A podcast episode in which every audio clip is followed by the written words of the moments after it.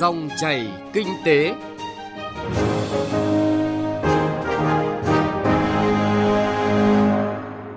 Xin kính chào quý vị và các bạn. Trong 20 phút của chương trình Dòng chảy kinh tế hôm nay, thứ tư ngày mùng 7 tháng 10 năm 2020, chúng tôi xin chuyển tới quý vị và các bạn nội dung chuyên đề Tuyên chiến với gian lận thương mại trên kênh thương mại điện tử vị và các bạn, mới đây Nghị định 98 của Chính phủ về quy định xử phạt vi phạm hành chính trong hoạt động thương mại sản xuất, buôn bán hàng giả, hàng cấm và bảo vệ quyền lợi người tiêu dùng vừa được ban hành đã có nhiều nội dung mới được bổ sung, nhất là trong lĩnh vực quản lý thương mại điện tử. Theo đó, website thương mại điện tử sẽ bị phạt tiền, thu hồi tên miền nếu kinh doanh hàng giả, hàng cấm. Mức phạt cho các hành vi gian lận, kinh doanh hàng giả, hàng cấm nâng cao nhiều lần, cao nhất là 50 triệu đồng. Nghị định này sẽ có hiệu lực từ ngày 15 tháng 10 tới. Theo Bộ Công Thương sẽ thu hồi giấy phép tên miền nếu chủ cơ sở kinh doanh trên mạng không hợp tác, vi phạm nhiều lần, không có biện pháp xử lý ngăn chặn nếu đã được thông báo về các gian lận hàng giả, hàng cấm và vi phạm bản quyền sẽ bị xử phạt tới 40 triệu đồng. Theo Cục Thương mại điện tử và Kinh tế số, Bộ Công Thương, liên tục trong 5 năm qua, thương mại điện tử tăng trưởng ở mức trên 25%, tỷ trọng doanh thu so với tổng mức bán lẻ cũng đã tăng gấp đôi. Mặc dù vậy, sự bùng nổ của thương mại điện tử cũng kéo theo nhiều rủi ro cho người tiêu dùng. Cơ quan quản lý cũng như người tiêu dùng liên tục phát hiện hàng giả, hàng cấm và hàng vi phạm bản quyền trên môi trường trực tuyến. Thương mại điện tử tăng trưởng nóng, dễ nảy sinh gian lận trong kinh doanh.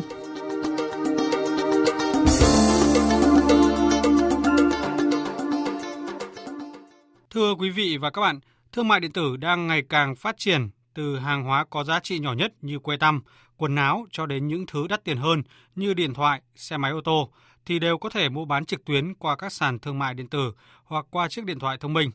Kinh doanh qua thương mại điện tử tiện lợi nhanh chóng nhưng đi đôi với đó cũng là nguy cơ người tiêu dùng mua phải hàng giả, hàng nhái, hàng nhập lậu là rất cao. Đặc biệt là các vụ buôn bán hàng giả qua mạng đang có chiều hướng phát triển với quy mô lớn, ảnh hưởng nghiêm trọng đến môi trường kinh doanh và quyền lợi của người tiêu dùng lướt mạng Internet vào các trang kinh doanh, thấy không thiếu sản phẩm gì với vô vàn mẫu mã, kiểu dáng, đa dạng về chủng loại, màu sắc kích cỡ. Lấy ví dụ điển hình như chiếc túi, có người giới thiệu và bán chiếc túi ghi hiệu Dior nhưng thiếu chữ R, tức là sản phẩm giả, nhái nhãn hiệu nổi tiếng và giá chỉ để 197.000 đồng. Hoặc cùng một sản phẩm là đôi giày hàng hiệu nhưng có người thì bán vài triệu đồng, nhưng cũng có người thì chỉ giao giá trên mạng hơn 300.000 đồng, thậm chí chỉ vài chục nghìn đồng. Và đây là một cuộc giao bán hàng của một chủ hàng trên mạng. Mã hàng này Hương tặng cho các chị gái với giá là 20.000 đồng một đôi. 20.000 đồng một đôi các chị comment cho em mã là 20k kèm size, kèm số điện thoại, ok chưa? Mua hàng trên mạng, người tiêu dùng dễ bị lạc vào ma trận của hàng hóa vì không biết đâu là hàng thật, đâu là hàng giả. Chị Nguyễn Vân Anh ở Hà Nội đã nhiều lần đặt mua giày dép của các thương hiệu lớn qua một Facebook bán hàng. Sau khi nhận hàng, chị mới phát hiện là hàng giả. Nhiều lần quá tôi mua giá trị sản phẩm lên tới 600 triệu thì bắt đầu là tôi thấy có một sản phẩm tôi nghi ngờ đấy là hàng fake. Tôi đi check thì đúng, nó là hàng fake. Không chỉ có nguy cơ mua phải hàng giả, hàng lậu mà người tiêu dùng cũng có nguy cơ mua phải hàng không rõ nguồn gốc trên các trang thương mại điện tử. Chị Khánh Huyền ở Hà Nội, một khách hàng đã mua nhiều lần hàng hóa trên thương mại điện tử, chia sẻ. Chỉ à, sau vài cú click chuột thì tôi có thể dễ dàng mua được lọ kem bôi da này ở trên mạng Thế nhưng mà trên vỏ lọ ngoài thông tin về cách sử dụng cũng như là thành phần chính thì không có bất kỳ một thông tin nào liên quan đến nhà sản xuất, địa chỉ sản xuất và ngày sản xuất. Do vậy khi mà người tiêu dùng gặp bất kỳ sự cố gì khi mà sử dụng lọ kem này thì cũng không biết tìm ai, gặp ai để mà đòi quyền lợi. Người tiêu dùng muốn đòi hỏi quyền lợi hay khiếu nại thì cách duy nhất lúc này là phản hồi lại với người bán. Thế nhưng thực tế thì người mua thường nhận được câu trả lời là mua rồi miễn hỏi, miễn đổi, miễn trả. Vậy là tiền mất tật mang.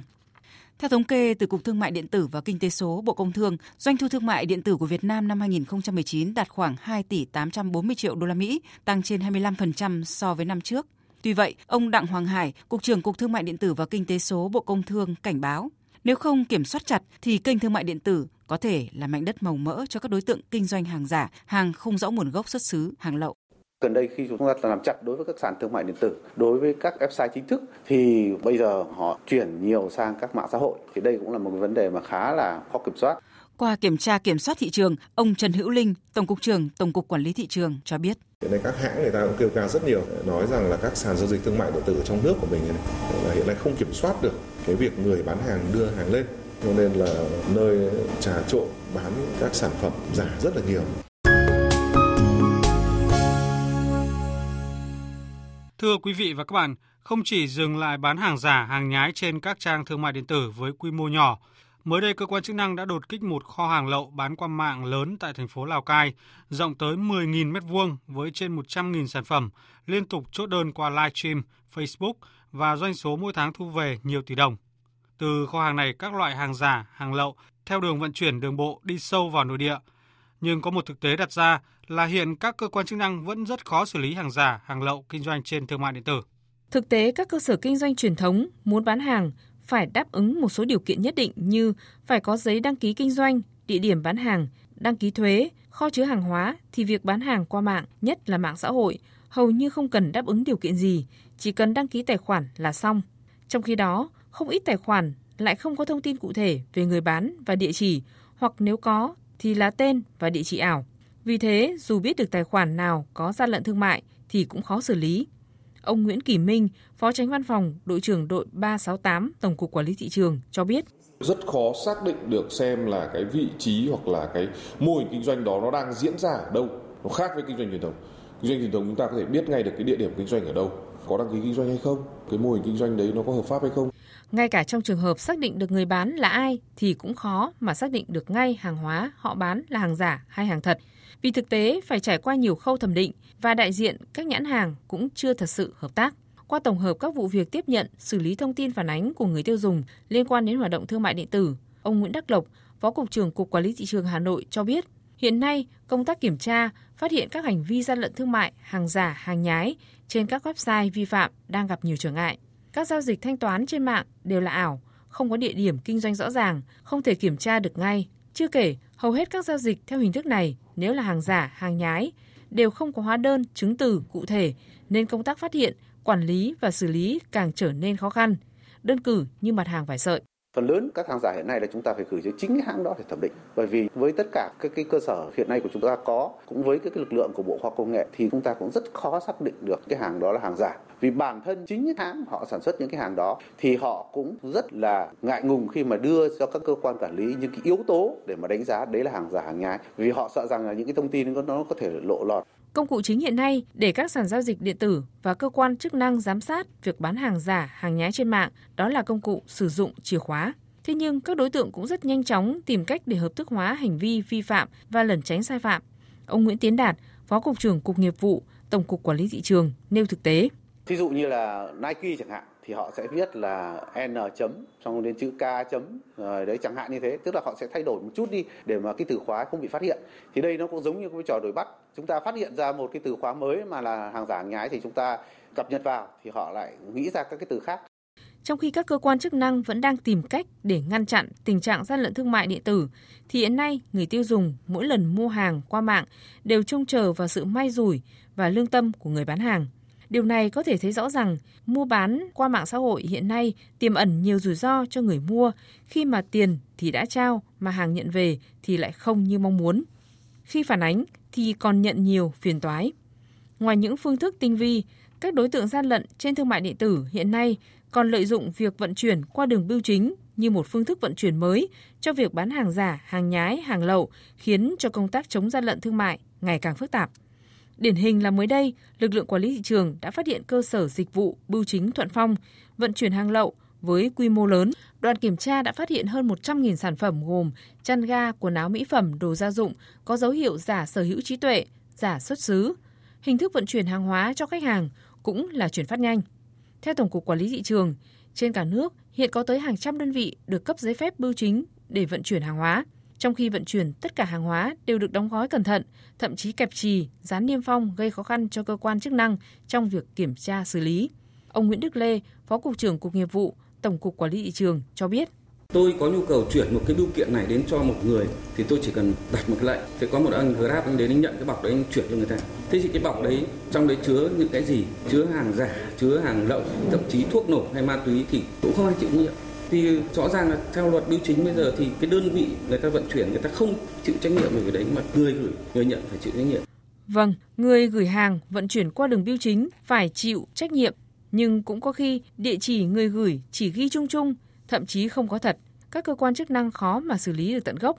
Vì thế, để ngăn chặn tình trạng này, sắp tới Văn phòng Thường trực Ban Chỉ đạo 389 quốc gia sẽ tham mưu để Ban Chỉ đạo 389 xây dựng kế hoạch nhận diện, đấu tranh, ngăn chặn. Ông Đàm Thanh Thế, tránh Văn phòng Thường trực Ban Chỉ đạo 389 quốc gia cho biết. Sẽ xây dựng kế hoạch để chúng ta nhận diện rồi đấu tranh ngăn chặn cái tình trạng lợi dụng cái thương mại điện tử để buôn lậu để mà vận chuyển hàng hóa trái phép đặc biệt là những hàng hóa ảnh hưởng đến doanh nghiệp chân chính và người tiêu dùng.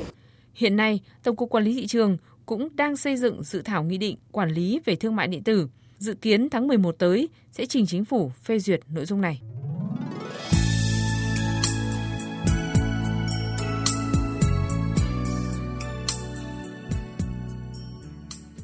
Thưa quý vị và các bạn, một vấn đề nan giải khác của kinh doanh trên mạng đó là thất thu ngân sách nhà nước.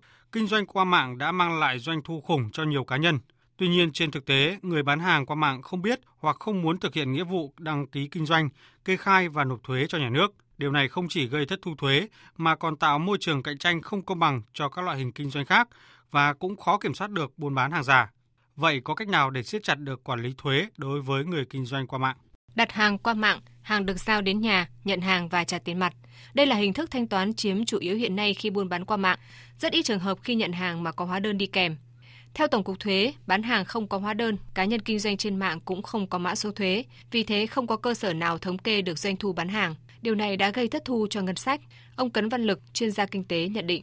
Chúng ta thiếu thông tin thứ nhất là các loại giao dịch thương mại điện tử. Thứ hai là thiếu thông tin về những cá nhân mà hay giao dịch thương mại điện tử như vậy. Lý do chính là vì à, chúng ta không có cái kênh để mà theo dõi. Thiếu cái sự phối kết hợp của các sở ban ngành rồi các đầu mối với nhau. Theo luật sư Khúc Thị Quyên, công ty luật Tiền Phong, để giải quyết triệt đề tình trạng này thì phải có quy định mỗi giao dịch qua mạng người bán đều phải xuất hóa đơn cho người mua, có thể dùng hóa đơn giấy hoặc hóa đơn điện tử. Ngoài ra phải có sự phối hợp chặt chẽ với các đơn vị vận chuyển bưu chính sẽ nhìn nhận được rằng là một hàng hóa giao cho anh đã có đủ hóa đơn chứng từ đầu ra đầu vào hoặc là đăng ký kinh doanh của cái đơn vị bán hay chưa hoặc là cái hóa đơn chứng từ được xuất ra có hay không kèm theo hóa đơn thì tôi mới vận chuyển hàng theo quy định, các cá nhân kinh doanh có doanh thu từ 100 triệu đồng một năm phải nộp thuế theo tỷ lệ 5% thuế giá trị gia tăng và 2% thuế thu nhập cá nhân. Hành vi trốn thuế sẽ bị xử phạt vi phạm hành chính từ 1 đến 3 lần số tiền trốn thuế. Cách đây ít lâu, thành phố Hồ Chí Minh ra quyết định truy thu và phạt hơn 9 tỷ đồng với một cá nhân kinh doanh qua mạng nhưng không kê khai đầy đủ doanh thu kinh doanh. Thiết nghĩ, ngoài việc chống thất thu thuế, còn cần nhiều giải pháp khác để quản lý một cách chặt chẽ đối với việc buôn bán qua các nền tảng thương mại điện tử.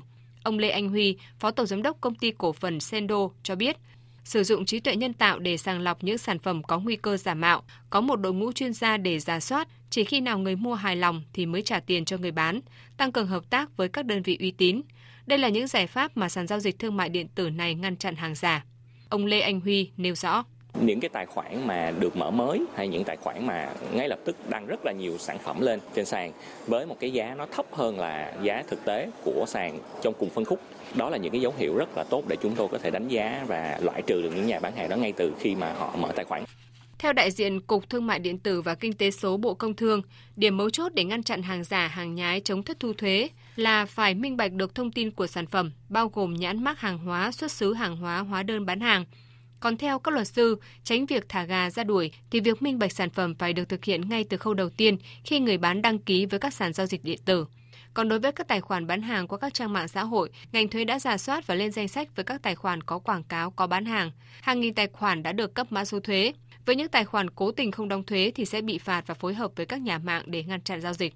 Theo các chuyên gia kinh tế, ngoài các biện pháp ngăn chặn hàng giả, hàng lậu, hàng nhái trên các kênh thương mại điện tử của các cơ quan chức năng, thì người tiêu dùng cũng cần phải ý thức được trách nhiệm của mình trong việc chống hàng giả, hàng nhái vi phạm sở hữu trí tuệ. Không chỉ vì ham rẻ mà dễ dãi trong việc mua sắm, nếu người tiêu dùng kiên quyết tẩy chay hàng giả thì các đối tượng vi phạm sẽ không bán được hàng, từ đó dần đẩy lùi được hàng giả, hàng nhái.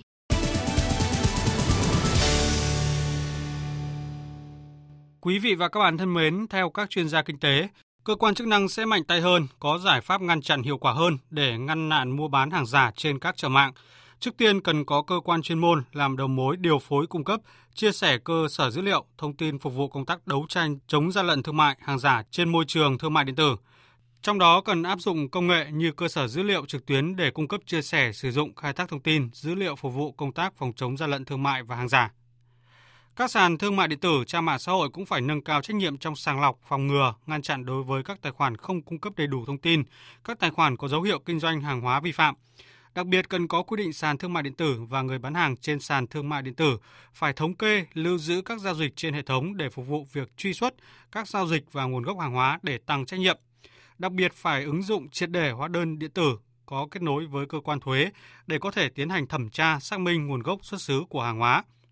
Theo Tổng cục Quản lý thị trường, tốc độ tăng trưởng thương mại điện tử của Việt Nam giai đoạn 2015-2025 được dự báo ở mức 43%. Chỉ tính riêng trong năm 2020 này, doanh thu thương mại điện tử cũng được dự báo vượt ngưỡng 13 tỷ đô la Mỹ.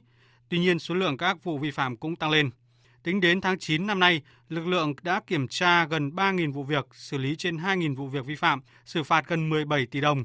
Hàng vi phạm có trị giá lên tới 40 tỷ đồng, vi phạm về thương mại điện tử và lợi dụng hình thức này để kinh doanh hàng lậu, hàng không rõ nguồn gốc, xâm phạm sở hữu trí tuệ và hàng giả.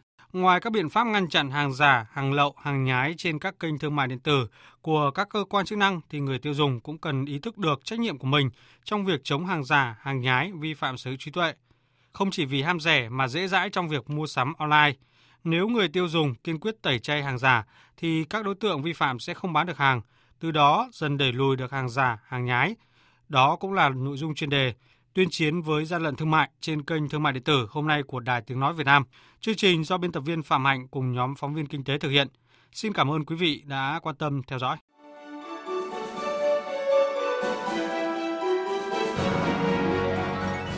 Dòng chảy kinh tế, dòng chảy cuộc sống.